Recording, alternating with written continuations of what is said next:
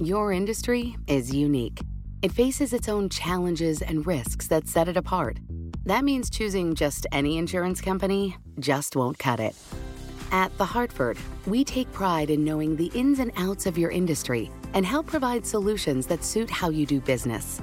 From liability and property insurance to workers' comp and more. At The Hartford, we don't just talk about specialization, we live it. Learn how The Hartford can help your business at thehartford.com.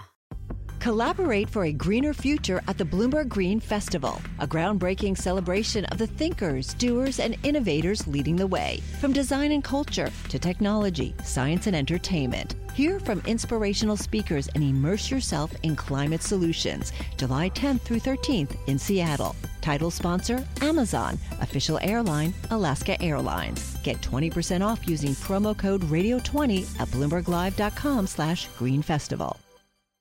Are you smarter than an environmental reporter? Let's find out. Join us for the new and improved version of Parts Per Billion, where we quiz Bloomberg Environment's finest journalists and see how brainy they really are.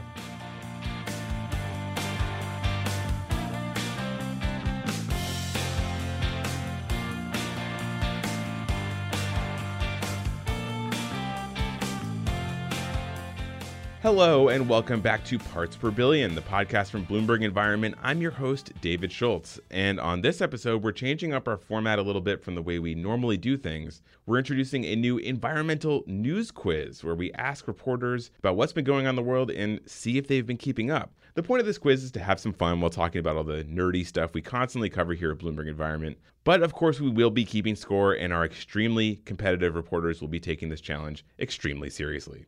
And speaking of those reporters, I'm joined by two of them right now Bloomberg Environment's Abby Smith and Sylvia Carignan. Thanks for joining me. So let's just get right into this our inaugural Bloomberg Environment News Quiz. Here is our first question. Elijah Cummings is a Democrat who represents Baltimore in the U.S. House of Representatives, and he is set to become the chairman of the House Oversight Committee if Democrats take back the House. He recently said one of his top priorities would be investigating this person, raise your hand if you know the answer. The uh, listeners at home cannot see that Abby is raising her hand right now. Abby, do you think you know the answer? Is it Ryan Zinke? That is wrong. Sylvia, would you would you like to steal from her? Oh my gosh, I have no idea who it is. All right, here's a hint: mattresses. Mattress. The, the hint is mattresses. Is it Scott Pruitt? That's right. Yes. Elijah Cummings has said he wants to investigate Scott Pruitt and how he was able to stay in his position for so long. So that is uh, the answer. I'm glad that Scott Pruitt has become synonymous with the word mattresses now. Speaking of Scott Pruitt, the White House, this is our second question, by the way. Speaking of Scott Pruitt, the White House still hasn't nominated anyone to succeed him at the head of the EPA. However, President Trump recently suggested he may choose this person Abby Sylvia, what do you say? Oh, and Sylvia is. We need to get like a, a buzzer here for the next quiz because raising hands is just not a very podcast friendly motion. Sylvia, you raised your hand. Who do you think that Trump will nominate to head the EPA? He said he might go with the acting administrator, Andrew Wheeler. That is correct. That's uh, one point for Abby, one point for Sylvia. Sylvia just did a little dance here for all those uh, at home. Final question. These people are arguing in court that the government is constitutionally mandated to address climate change. Who are the people who are arguing this in court? I think uh, they both raising your hands. It looks like you guys both know the answer. Abby was first, however. There's a group of 21 kids suing the government over climate change. That's right. I would have accepted children or young people also, but that is correct. So that will do it. That was this week's quiz. It looks like Abby has won with a score of two to one. We, also, Abby is doing a little dance we will have both of these uh, reporters back on in the future to compete again, but Abby is our victor this week. And now we're going to take a quick break and be back with more from Abby on that kids lawsuit.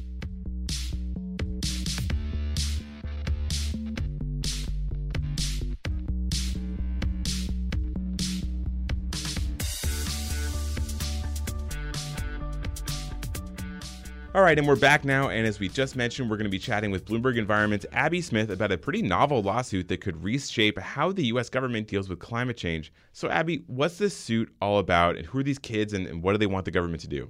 So it's a group of 21. They're mostly teenagers now at this point, ranging in age from 10 to 21. And they really they want the government to address climate change. And if they're successful, it could force the government to really have a comprehensive plan to address greenhouse gases across multiple sectors. And they have two main arguments. One is constitutional. They're saying by not keeping greenhouse gases under control, the government has violated their constitutional right to a livable climate. Now that would be a new constitutional right. So that's not a right that's been recognized before. And then their second main argument is a public trust argument. So the public trust, trust doctrine says the government holds essential resources like water, uh, land, wildlife in trust for its citizens. And they're arguing that the atmosphere and the climate are part of that trust. And they're, I guess, because they're young people, they're going to have to deal with the lack of those resources in the future. I guess that's kind of their their argument. So I understand the Supreme Court recently put a hold on this suit and, you know, is essentially pausing it, you know, what's what's going on? Why why did they do that and what's going to happen next? Right. So the, the case was slated to go to trial October 29th in Eugene, Oregon.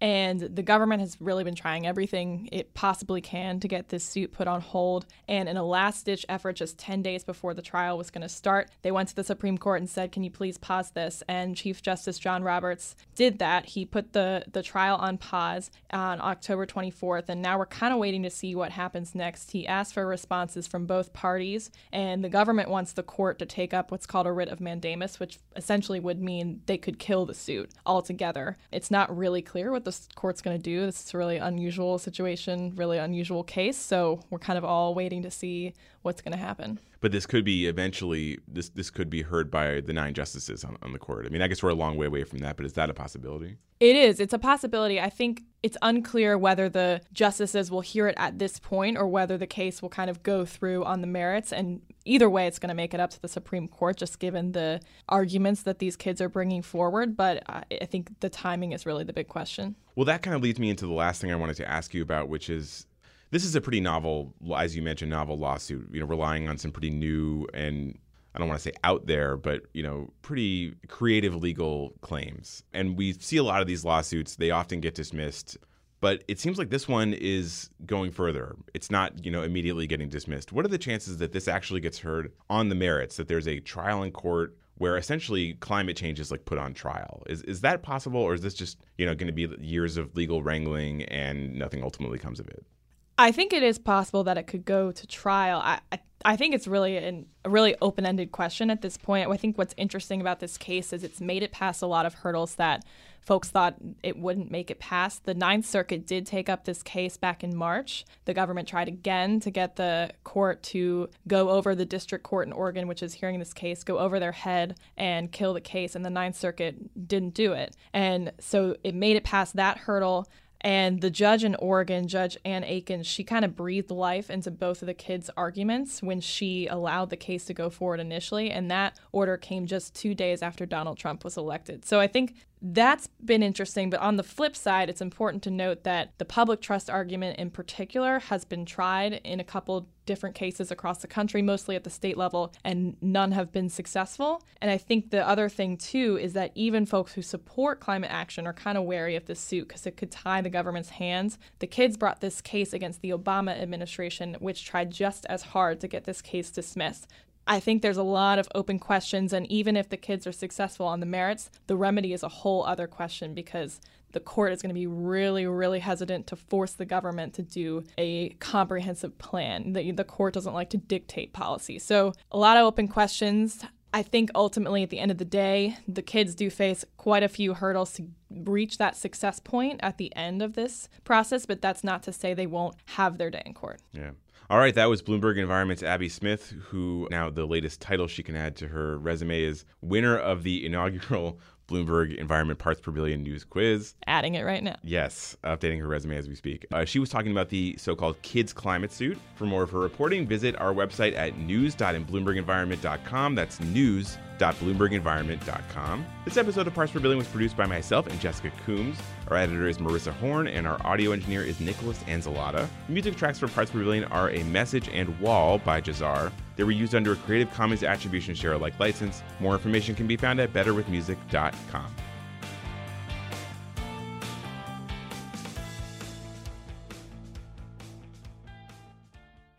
Your industry is unique. It faces its own challenges and risks that set it apart.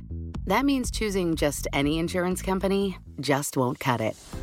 At The Hartford, we take pride in knowing the ins and outs of your industry and help provide solutions that suit how you do business, from liability and property insurance to workers' comp and more. At The Hartford, we don't just talk about specialization, we live it. Learn how The Hartford can help your business at thehartford.com. Collaborate for a greener future at the Bloomberg Green Festival, a groundbreaking celebration of the thinkers, doers, and innovators leading the way. From design and culture to technology, science, and entertainment. Hear from inspirational speakers and immerse yourself in climate solutions. July 10th through 13th in Seattle. Title sponsor Amazon. Official airline Alaska Airlines. Get 20% off using promo code Radio20 at BloombergLive.com slash Green Festival.